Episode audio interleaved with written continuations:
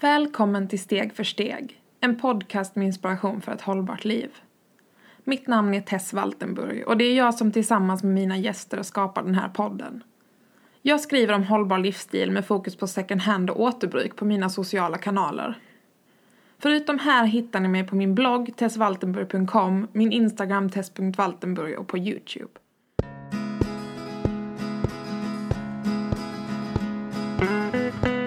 I dagens avsnitt träffar vi Åsa Winnerdalen som driver kontot Vegan Influencer på Instagram om vegansk kost och livsstil.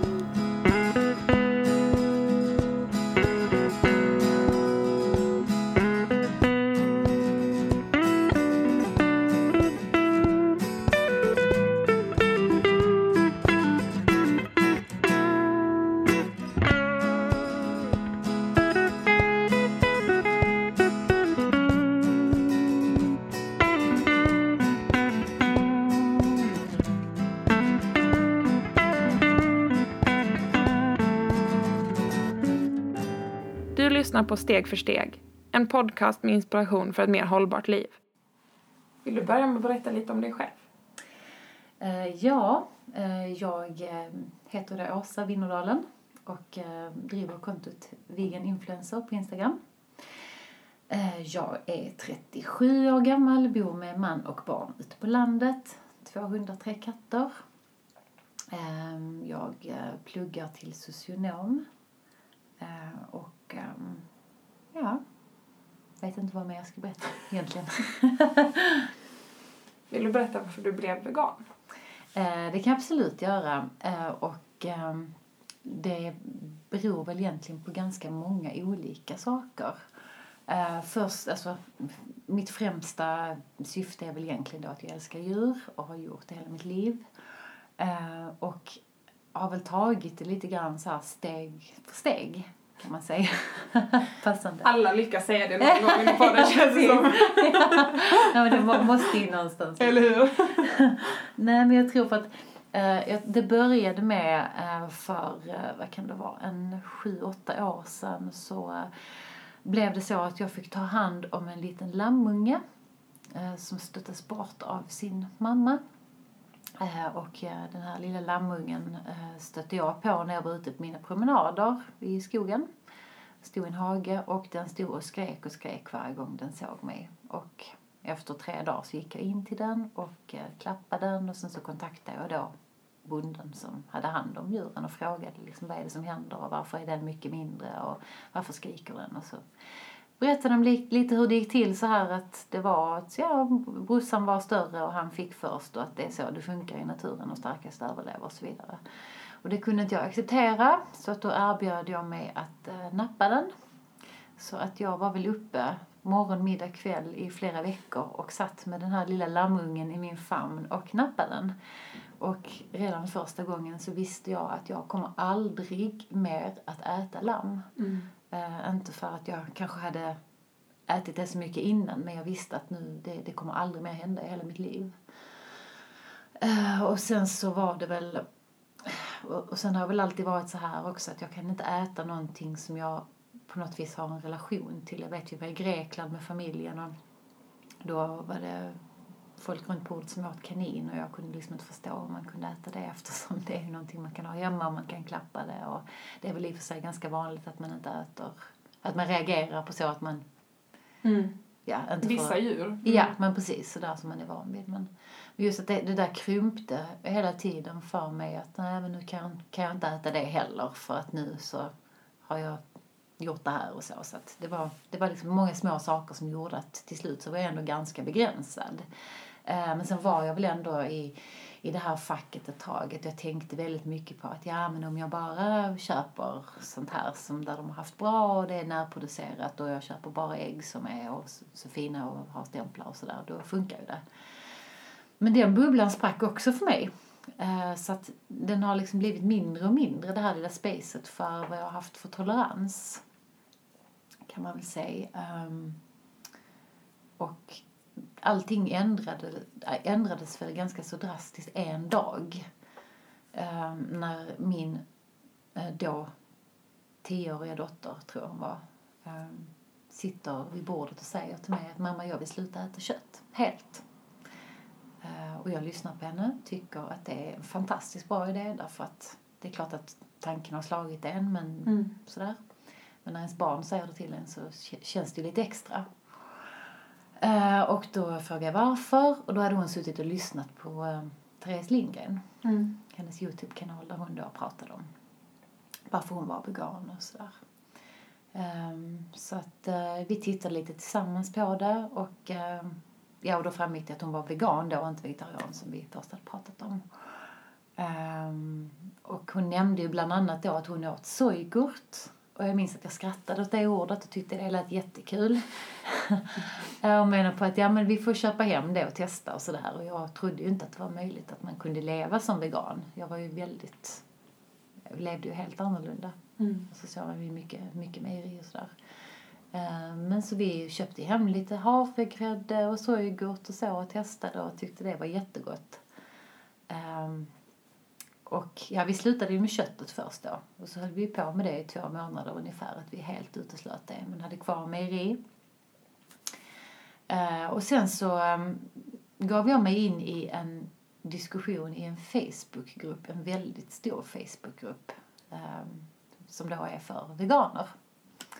Eh, Där jag hamnade i konflikt med ett helt gäng väldigt, väldigt arga personer skulle jag vilja säga då. Som Mm. menar på att det var så fel av mig att jag fortfarande hade mjölk i mitt kaffe och sådär och att jag bidrog till slakt och det var både det ena och det andra och jag förstod ju liksom inte vad de menade och jag gick ju i försvar och menade på att jag har ju ställt om mitt liv jättemycket och jag tyckte själv att jag var jätteduktig som hade slutat med kött, att det var en jätteomställning och det lilla kunde ju inte göra så mycket och så.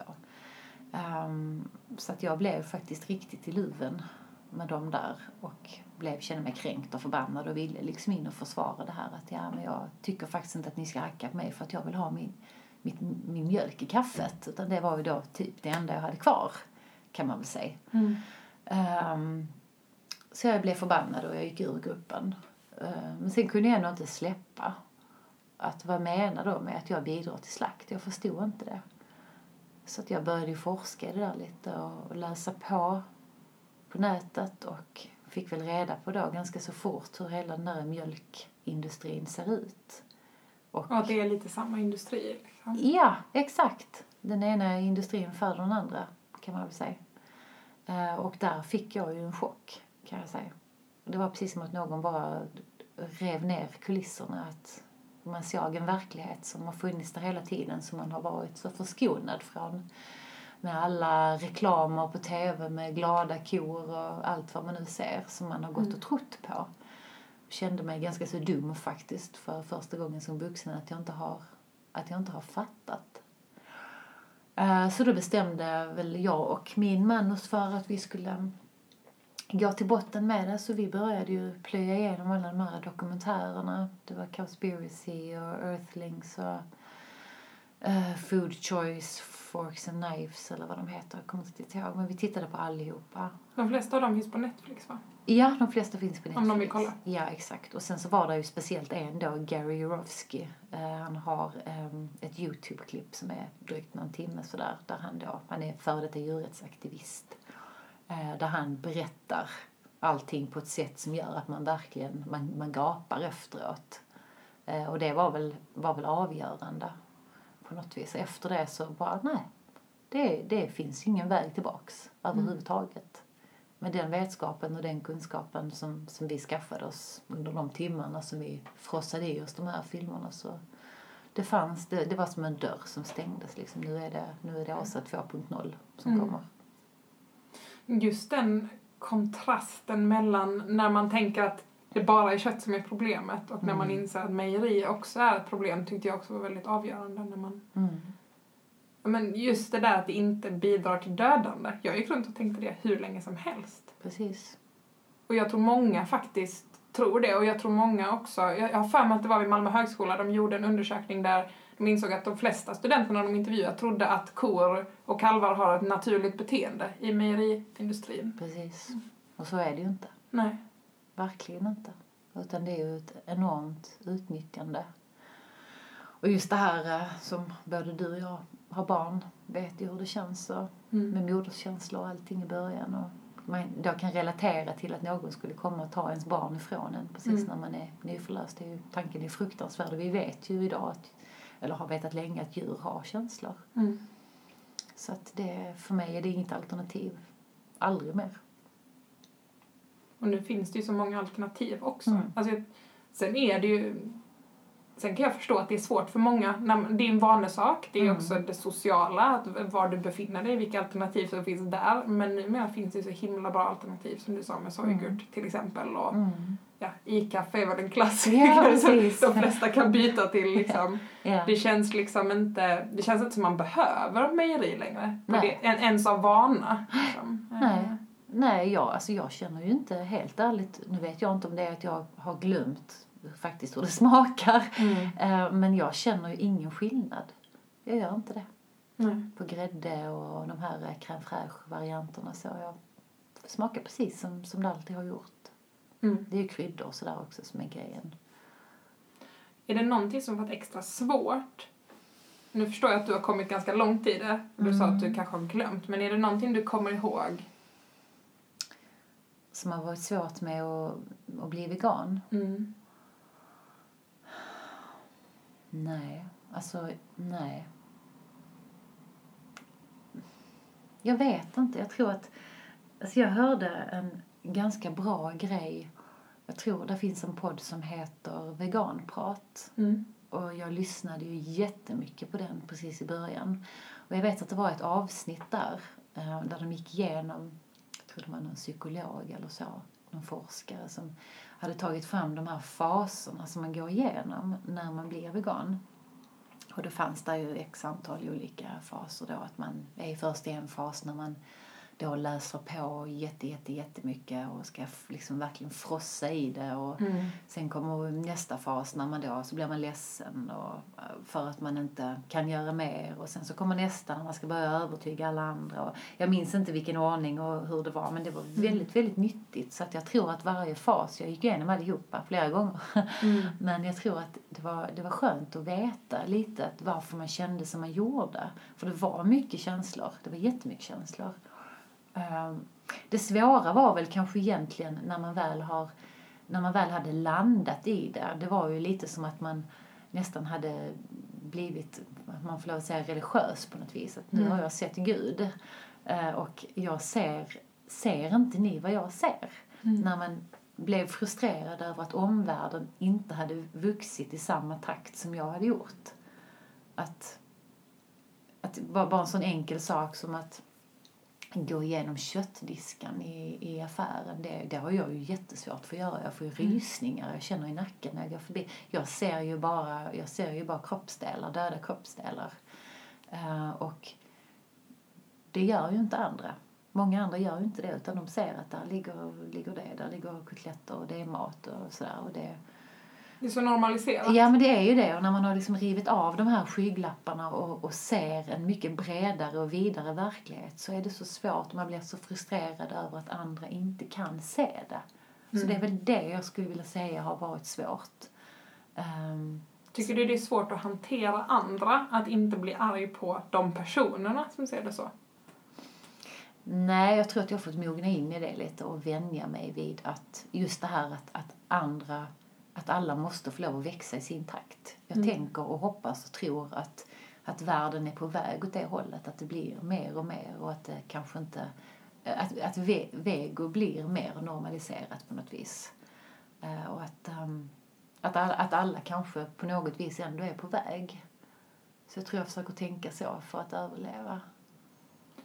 Känner du att du fortfarande kan komma ihåg hur det kändes för dig innan? För jag tror att det bidrar till den Mm. förståelsen att man bara, men just det, jag. Mm. Jag såg ju också det på det sättet. Absolut.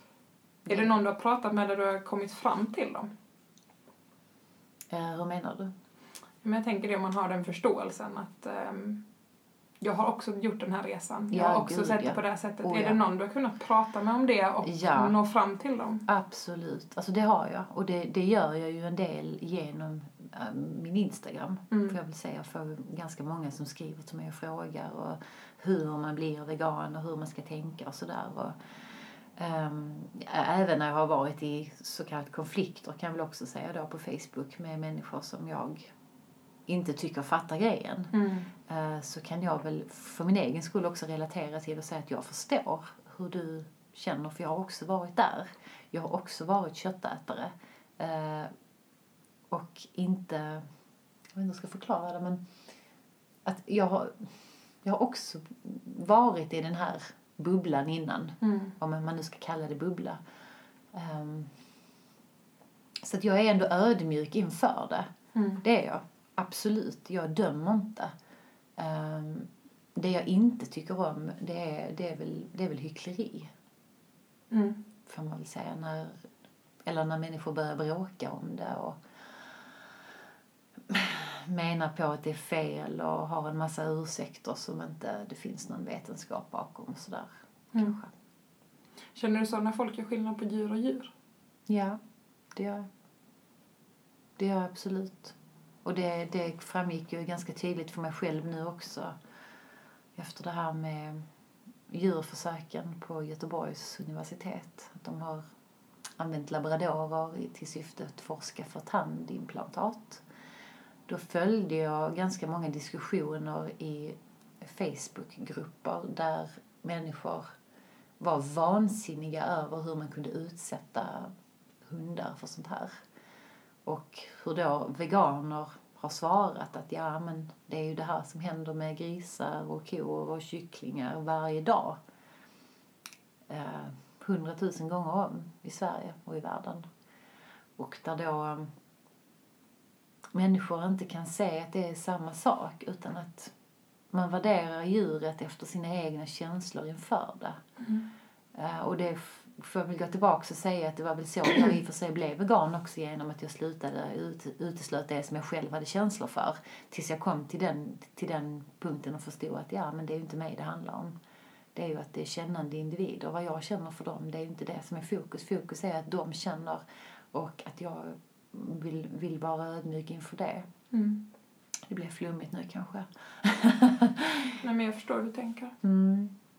Eh, Så att, eh, sen får man ju alltid det här att eh, när man säger att man inte gör skillnad då kommer ju folk direkt ja men slår du inte ihjäl mygg och om du får löss så tar inte du bort dem. Ja. Då är det bara så ja tack nästa. Mm. Men då brukar jag svara att ja det händer att jag slår ihjäl mygg absolut men det är också för att myggor skadar mig. Mm. Och jag tål inte mygg så bra så att jag får väldigt stora kliproblem och bölder om de sticker mig. Så att då tycker jag att då får jag lov att göra det. Och sen är det också, det, tänker jag med hållbarhetsfrågor generellt, att man går ofta på de som gör mycket. Exakt. Och typ så här, men du, kolla du gör inte allt. Mm. Eller samma om man Mm. äter, jag kan ju känna det, jag äter ju 95% veganskt men Mm. jag har inte liksom satt en stämpel på det. Och så får man ofta, ja ah, men du då, ja men du då, kolla. Ja, jag vet. Är du inte 100 procent? Ja, jag bara säger, men det är väl bättre att de flesta av oss äter till större delen till en början Mm. än att man sitter och inte gör någonting för, att Mm. man inte, för att man inte känner sig redo eller för att man tänker att det inte är lönt.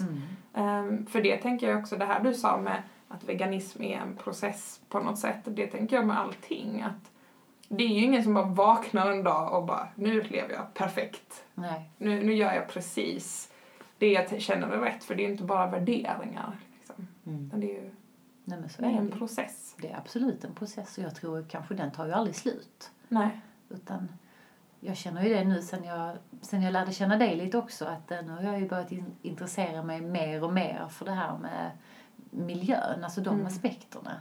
Och det går ju hand i hand. Mm. Eh, och har börjat tänka mer på mitt liv, hur det ser ut och vad jag kan göra mer Mm. än det jag redan gör. Ehm, Jag tyckte det var så kul med din story där du skulle handla utan plastpåsar. Ja, du, jag har mina fina tygpåsar med mig nu Mm. i min handväska varje dag så jag är så stolt över dem. Mm. Och ehm, det är nästan så att det är en fight med mannen när vi har betalt i kassan vem som ska få lov att stoppa i tygpåsarna för att titta här. Kolla mina påsar! Ja, så att det är mer att man har liksom vänt det från att jag har väl tidigare trott att ja, nej, men det är bara snåla människor som har, med sig sina egna påsar. Ja. Tills att jag har förstått att men så är det ju inte. Det är ju Nej. jättedumt och jättefördomsfullt sådär. Men nu har jag ju förstått bättre såklart. Man lär sig hela tiden. Mm.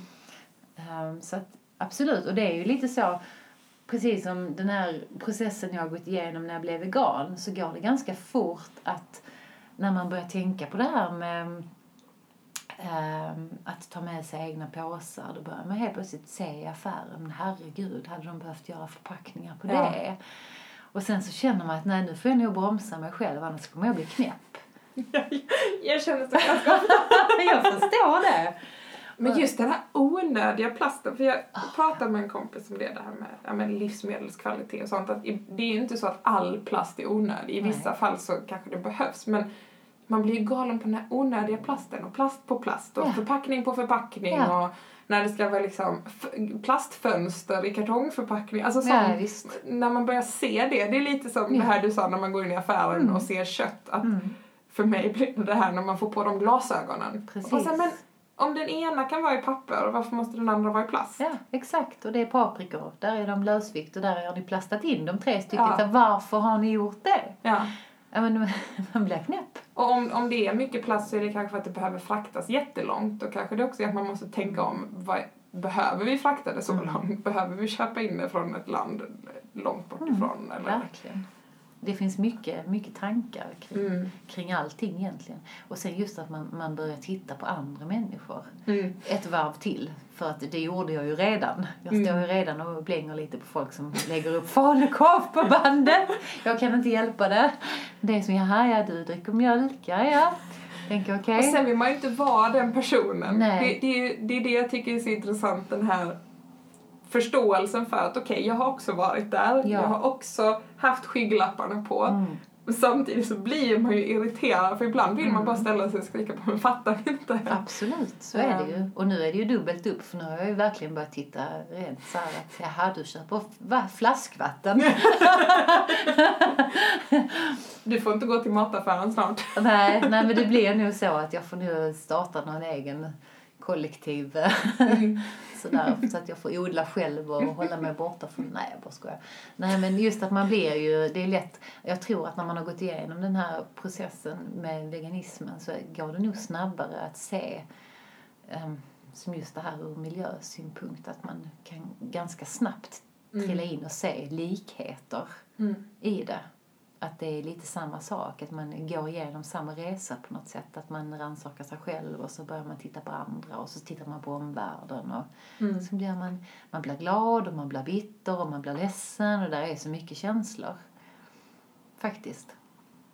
Jag tror också det, också det här, behöver vi det här egentligen? Mm. För jag tänker det är ju lite det som händer när man bara, behöver jag mjölken i kaffet om jag har ett alternativ? Mm. Behöver det ta, näringen ta omvägen via ett djur? Precis, liksom? precis. Ehm, och samma egentligen med, med prylar och förpackningar. Att det är så mycket, många behov vi har skapat. Och när man Mm. börjar tänka kring det, att ja, men, behövs den här onödiga plasten? Mm. Behöver jag köpa 20 tröjor istället för några få som är bra? Eller kan jag återanvända det som går sönder? Det är, det är lite ett helhetstänk. Mm.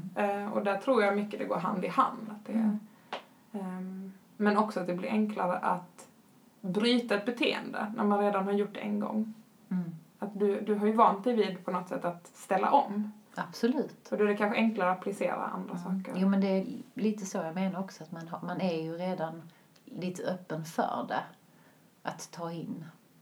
Ehm, så att, men jag tycker ju det mesta ser jag ju som utmaningar och tycker att det är, att det är jättekul. Och jag har, har ganska svårt för det här att man ska göra lite grann. Utan jag vill Mm. gärna, ska jag göra någonting så vill jag gärna bli bäst på det fort. Det ska gå fort. Det är jättebra att du kan använda det till något positivt. Ja, jo men så är det och jag har en, en, en man som tycker att detta är jätteroligt. Han är så fascinerad över min entusiasm när jag kommer på någonting. Mm. Att ja, men nu så ska vi göra så här så att då får familjen gå igenom en omställning. jag gillar liksom inte att vara newbie på någonting utan det är Nej. Ett bra exempel, eller en parallell till det är att när jag började träna piloxing Vad är det för något? Piloxing är en, eh, vad ska man säga, det är en träningsform, en blandning mellan pilates, eh, dans och lite boxning är det väl också, Mm. kan man säga. Som jag tycker är skitkul. Och då har man ju lite, så här, lite speciell utrustning för det då, att man ska ju ha såna här Nu får jag bilder i huvudet. Ja, ja visst. Det är liksom, man ska ha piloxinghandskar, man ska ha speciella strumpor och sådär. Och när jag kommer dit första gången och tittar mig omkring så tänkte jag, men jag kan ju inte ställa mig längst bak och vara en sån som inte kan detta. Utan jag ska ju ha hela kittet på en gång. Så att jag ställer mig, köper handskar, köper strumpor, ställer mig längst fram och nu kör jag. För ingen ska tro att jag är nybörjare. Ja. och lite så tror jag att jag funkar på alla plan. Hur gick det då? Jo men det gick jättebra. Det gick superbra. Så att nej, nu är jag till och med så ödmjuk att jag kan ställa mig längre bak. För att nu vet jag att nu kan jag det, kan jag släppa fram andra. nej men det är ju, det är lite så tror jag som jag funkar på alla plan och det, har man, det är väl positivt för att det har ju gett mig mycket kraft också. Um, I det här med att inte fastna i fällor när man blev vegan och inte hitta mat och så utan det var en ständig utmaning att uh, att alltid leverera jättefin, god veganmat. För att är man Mm. vegan, då kan man det. Mm. Så att det var, det, det var recept. Jag, där har jag använt mig väldigt mycket av eh, Gustavs Jävligt Gott faktiskt. Mm. Det är ju en stor inspirationskälla för mig. Jag är ofta där inne och letar recept och tittar och har lärt mig mycket. Och, så det har varit, han har funnits med i min överlevnadsguide och Mm. gör det fortfarande. Det är nog bra med sådana som gör klassiska recept, Mm. eller vad man ska säga. För det, det har jag känt att många är skeptiska till. Ja, men då ska jag äta så konstig mat. Precis. Du kan äta precis samma saker, Mm. bara annorlunda. Exakt. Ja men det, det är jättebra du säger det för jag minns jag var och åt på en veganrestaurang för det var här i Lund för några år sedan. Och då åt jag väl någon sån här, eh, det var någon gryta på kikärtor eller något och det, det gick ju att äta men jag tänkte att så här kan man ju inte leva. det här kan man ju inte äta varje dag och det är ju jättetråkigt tänkte jag. Så trodde jag ju då att så lever veganer. Mm. Tills jag blev vegan och insåg att det där, jag har ju egentligen aldrig, jag har nog aldrig ätit så god mat och så varierad mat någonsin som jag gör just nu. För att det är ju så, det finns ju, idag finns det ju så otroligt mycket, många substitut kan man väl säga då till kött och till och med fisk numera och så. Mm. Så att man behöver ju verkligen inte egentligen tulla på någonting, varken smak eller på vad man har, alltså traditioner och sådär. Det finns ju ersättningar för allt. Man kan ju göra egna saker eh, med hjälp av råvaror och så. Så att det, det, är ju, det, är ju, det är ju enkelt. Mm. Där tycker jag sociala medier är toppen också. Mm. Det kommer så himla mycket bra tips och Mm. recept och ja, det finns inspiration överallt. Mm. Jo men det, det gör det ju, absolut. Och där vill jag väl också vara en del av. Kanske Mm. att, att visa, det är väl kanske det som har varit syftet som växte fram med min Instagram då, som egentligen inte hade något syfte från början mer än att reta folk som retar sig på att jag var vegan. det, det växte ganska så fort, men där var det väl egentligen bara att jag ville visa att det funkar att vara vegan och ha en helt vanlig vardag och käka på stan och sminka sig och dricka vad man nu vill dricka och äta och ja men sådär. Bara allt, allt man har gjort innan funkar på precis samma sätt. Mm. Och så vill jag väl visa utåt att så här gör jag och detta äter jag och det här använder jag och så vidare. Och det, det blev väldigt, väldigt poppis väldigt fort. När startade du ditt konto? Eh, jag tror att jag, jag tror faktiskt det här kontot startade jag innan jag blev vegan. Så det, det har väl blivit ett vegankonto. Du har bytt namn. ja men precis, ja, men det kan man väl säga. Men jag tror att någon gång våren 2017 drog jag väl igång det. Och då var det väl mycket kanske mat och smoothie bowls och så som jag tyckte var det var ju också en sån fas jag hade med mina smoothie bowls. Jag gillar ju det fortfarande men ska man göra smoothie bowls så måste man ju bli bäst på det. Eller hur? Så att det gjorde jag ju. Dina det. är så fina! Ja men du vet, det var, då var det ju, alltså jag tror att säger jag ordet smoothie bowl så kräks halva min familj. För att jag har fått äta så mycket. För då är man ju också det här att man får inte slänga mat. Nej, Så så, att, du har övat en massa så jag har övat massor. den? Så det var ju morgon, middag, kväll och ibland var det så här, men mamma det här smakar ju fiskmat. Då har man hällt i för mycket grön spirulina.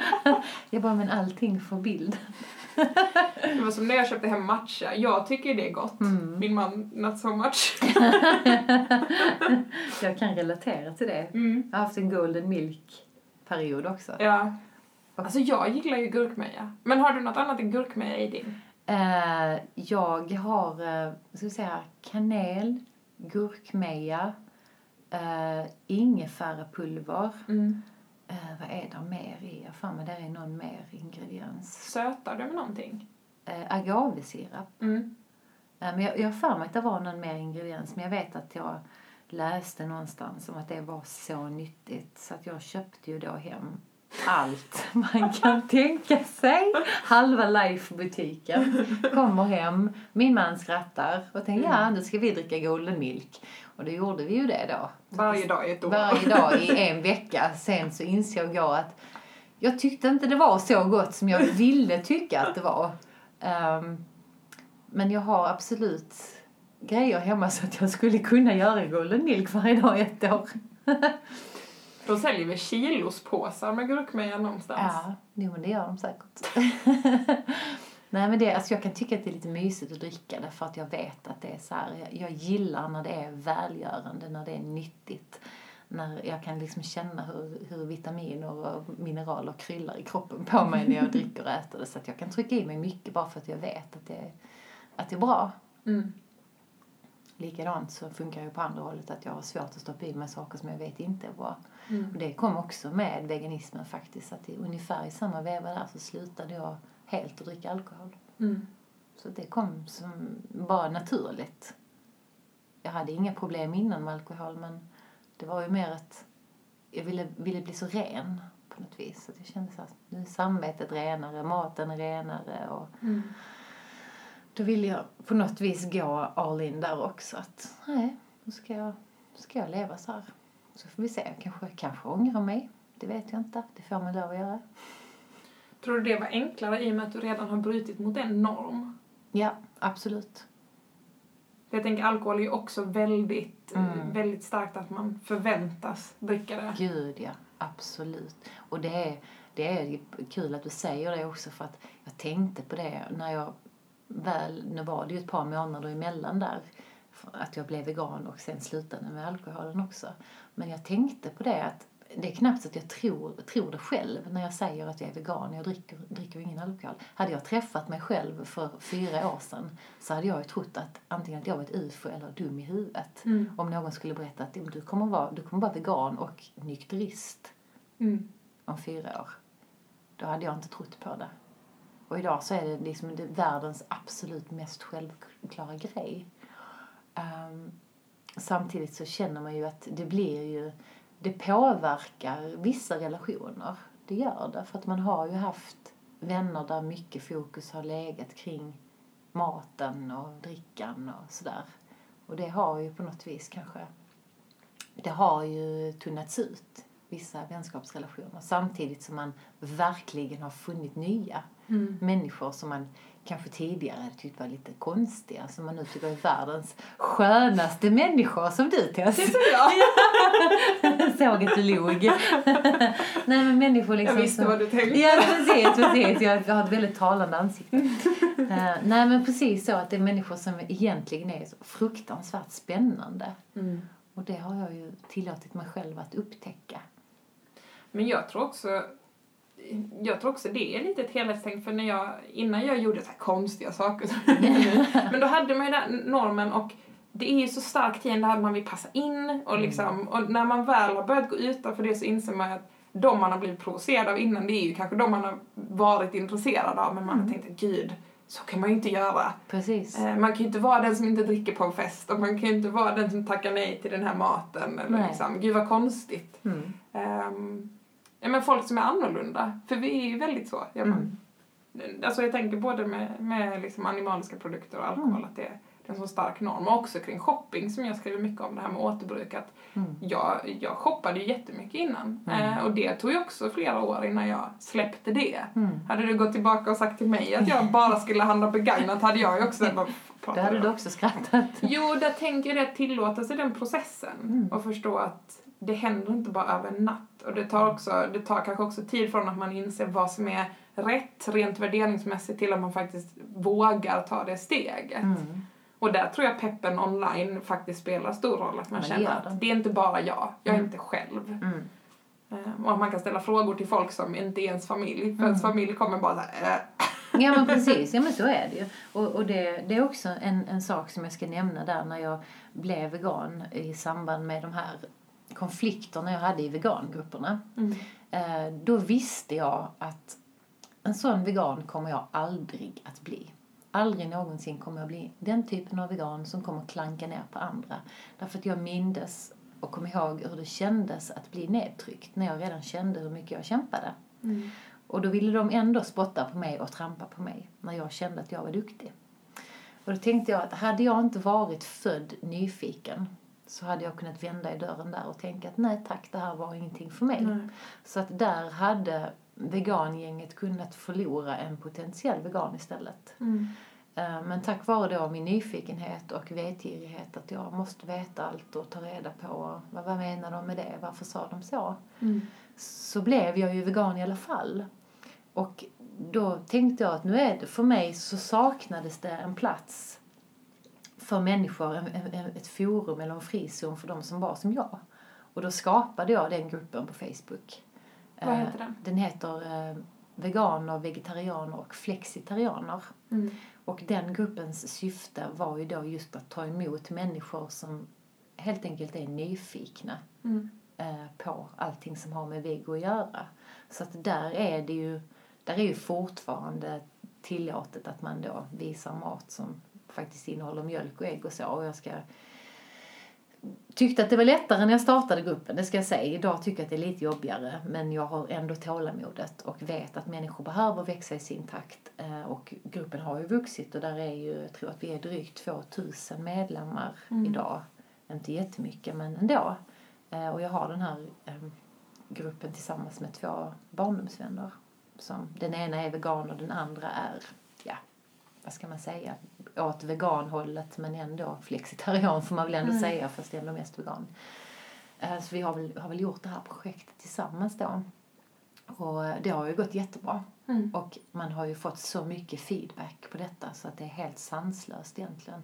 Från vänner, från familj, från bekanta, ytligt bekanta som då har bjudits in av vänners vänner och sådär. Och, Ja, men nu har vi, vi har testat detta hemma och mannen han tyckte att det var gott och sonen han märkte inget och Mm. sådär. Och det var gott och vet du var man kan köpa det och vad kan man ersätta ägg med? Alltså det har ju liksom dragit igång en, en diskussion, att frågan har lyfts och det har helt plötsligt så började vissa produkter i våran lilla lokala mataffär försvinna. Eller så att man känner att men varför är de slut helt plötsligt? De var ju, där fanns ju alltid gott om det när vi skulle ha Hälsans köks filébitar och nu så är där är alltid slut. Ja men då förstår man ju att man har ju påverkat så många människor runt omkring sig att människor faktiskt har börjat handla.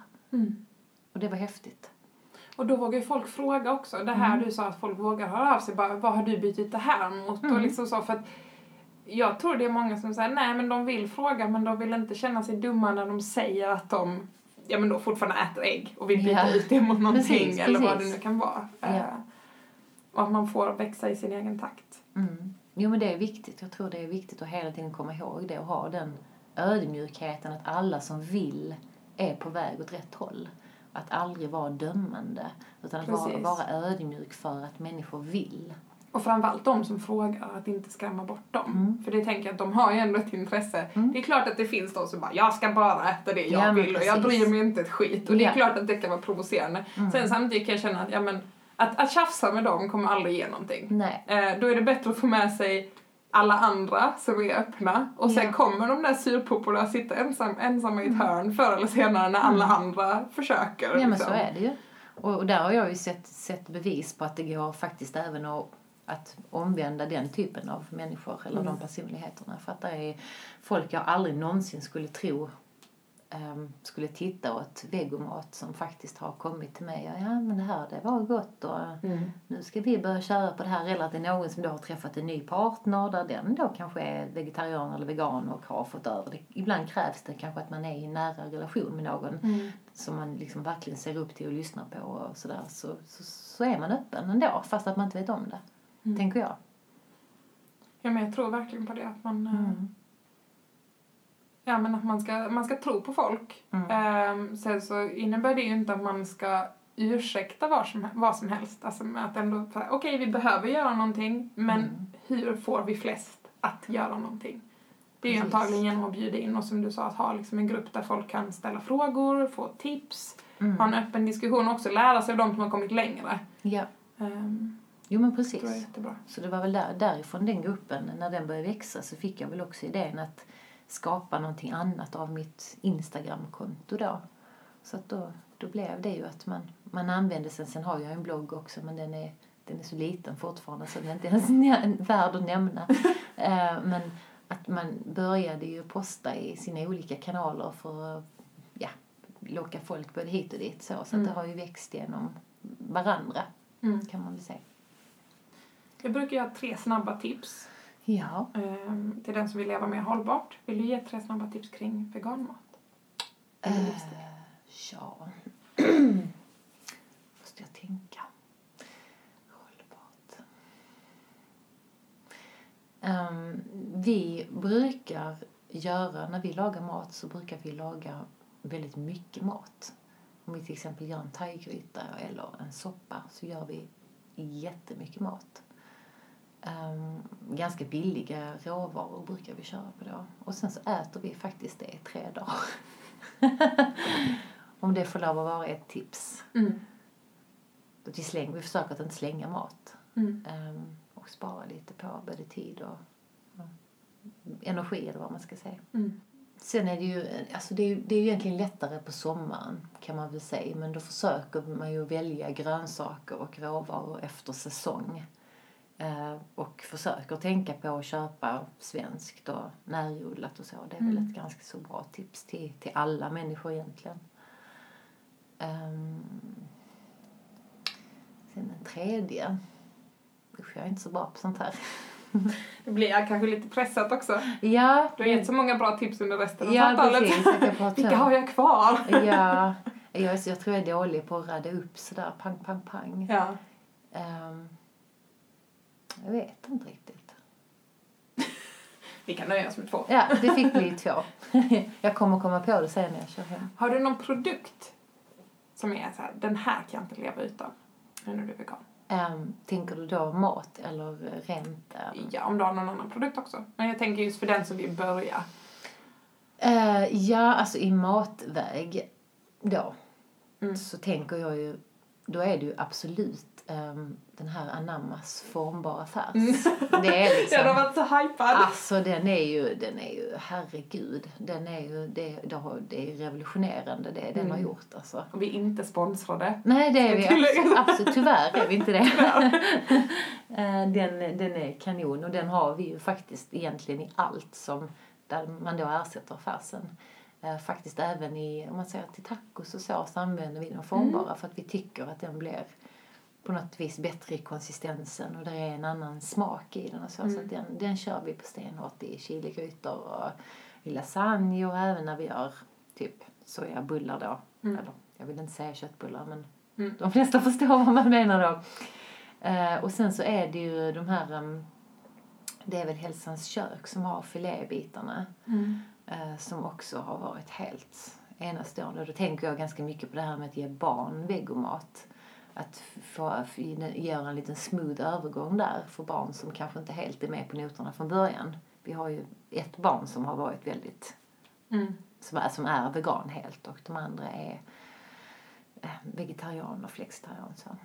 Eh, Men för dem så har det funkat väldigt bra med de här ersättningarna som är som nästan är som att man, som man inte känner någon skillnad på. Mm. Och nu har det även kommit fiskpinnar, eller fuskpinnar får man väl säga, där både ICA har egna och korn.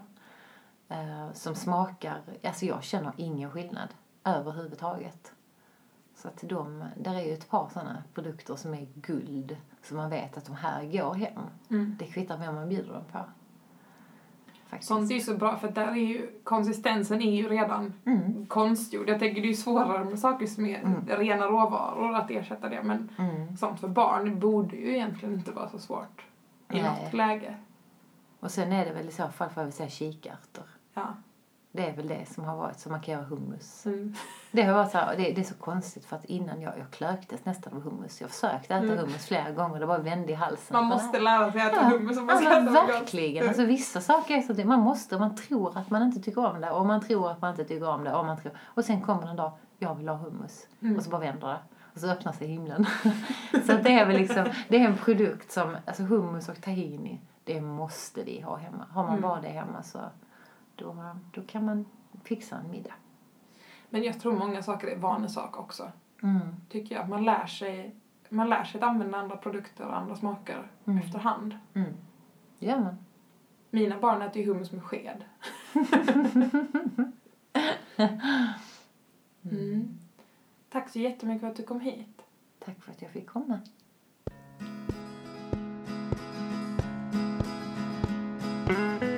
Tack för att du har lyssnat på Steg för steg, inspiration för en hållbar livsstil. Om du gillar det jag gör får du väldigt gärna stötta mitt arbete på patreon.com slash stegforstegpodcast eller genom att prenumerera på podden där, där du lyssnar på den. Jag skulle även bli väldigt glad om du vill rekommendera podden till någon du tror skulle gilla den, dela den på Facebook eller följa Instagramkontot där jag uppdaterar kring de nya avsnitten. Ha en fortsatt fin dag så hoppas jag att det går bra för dig med din nya gröna livsstil.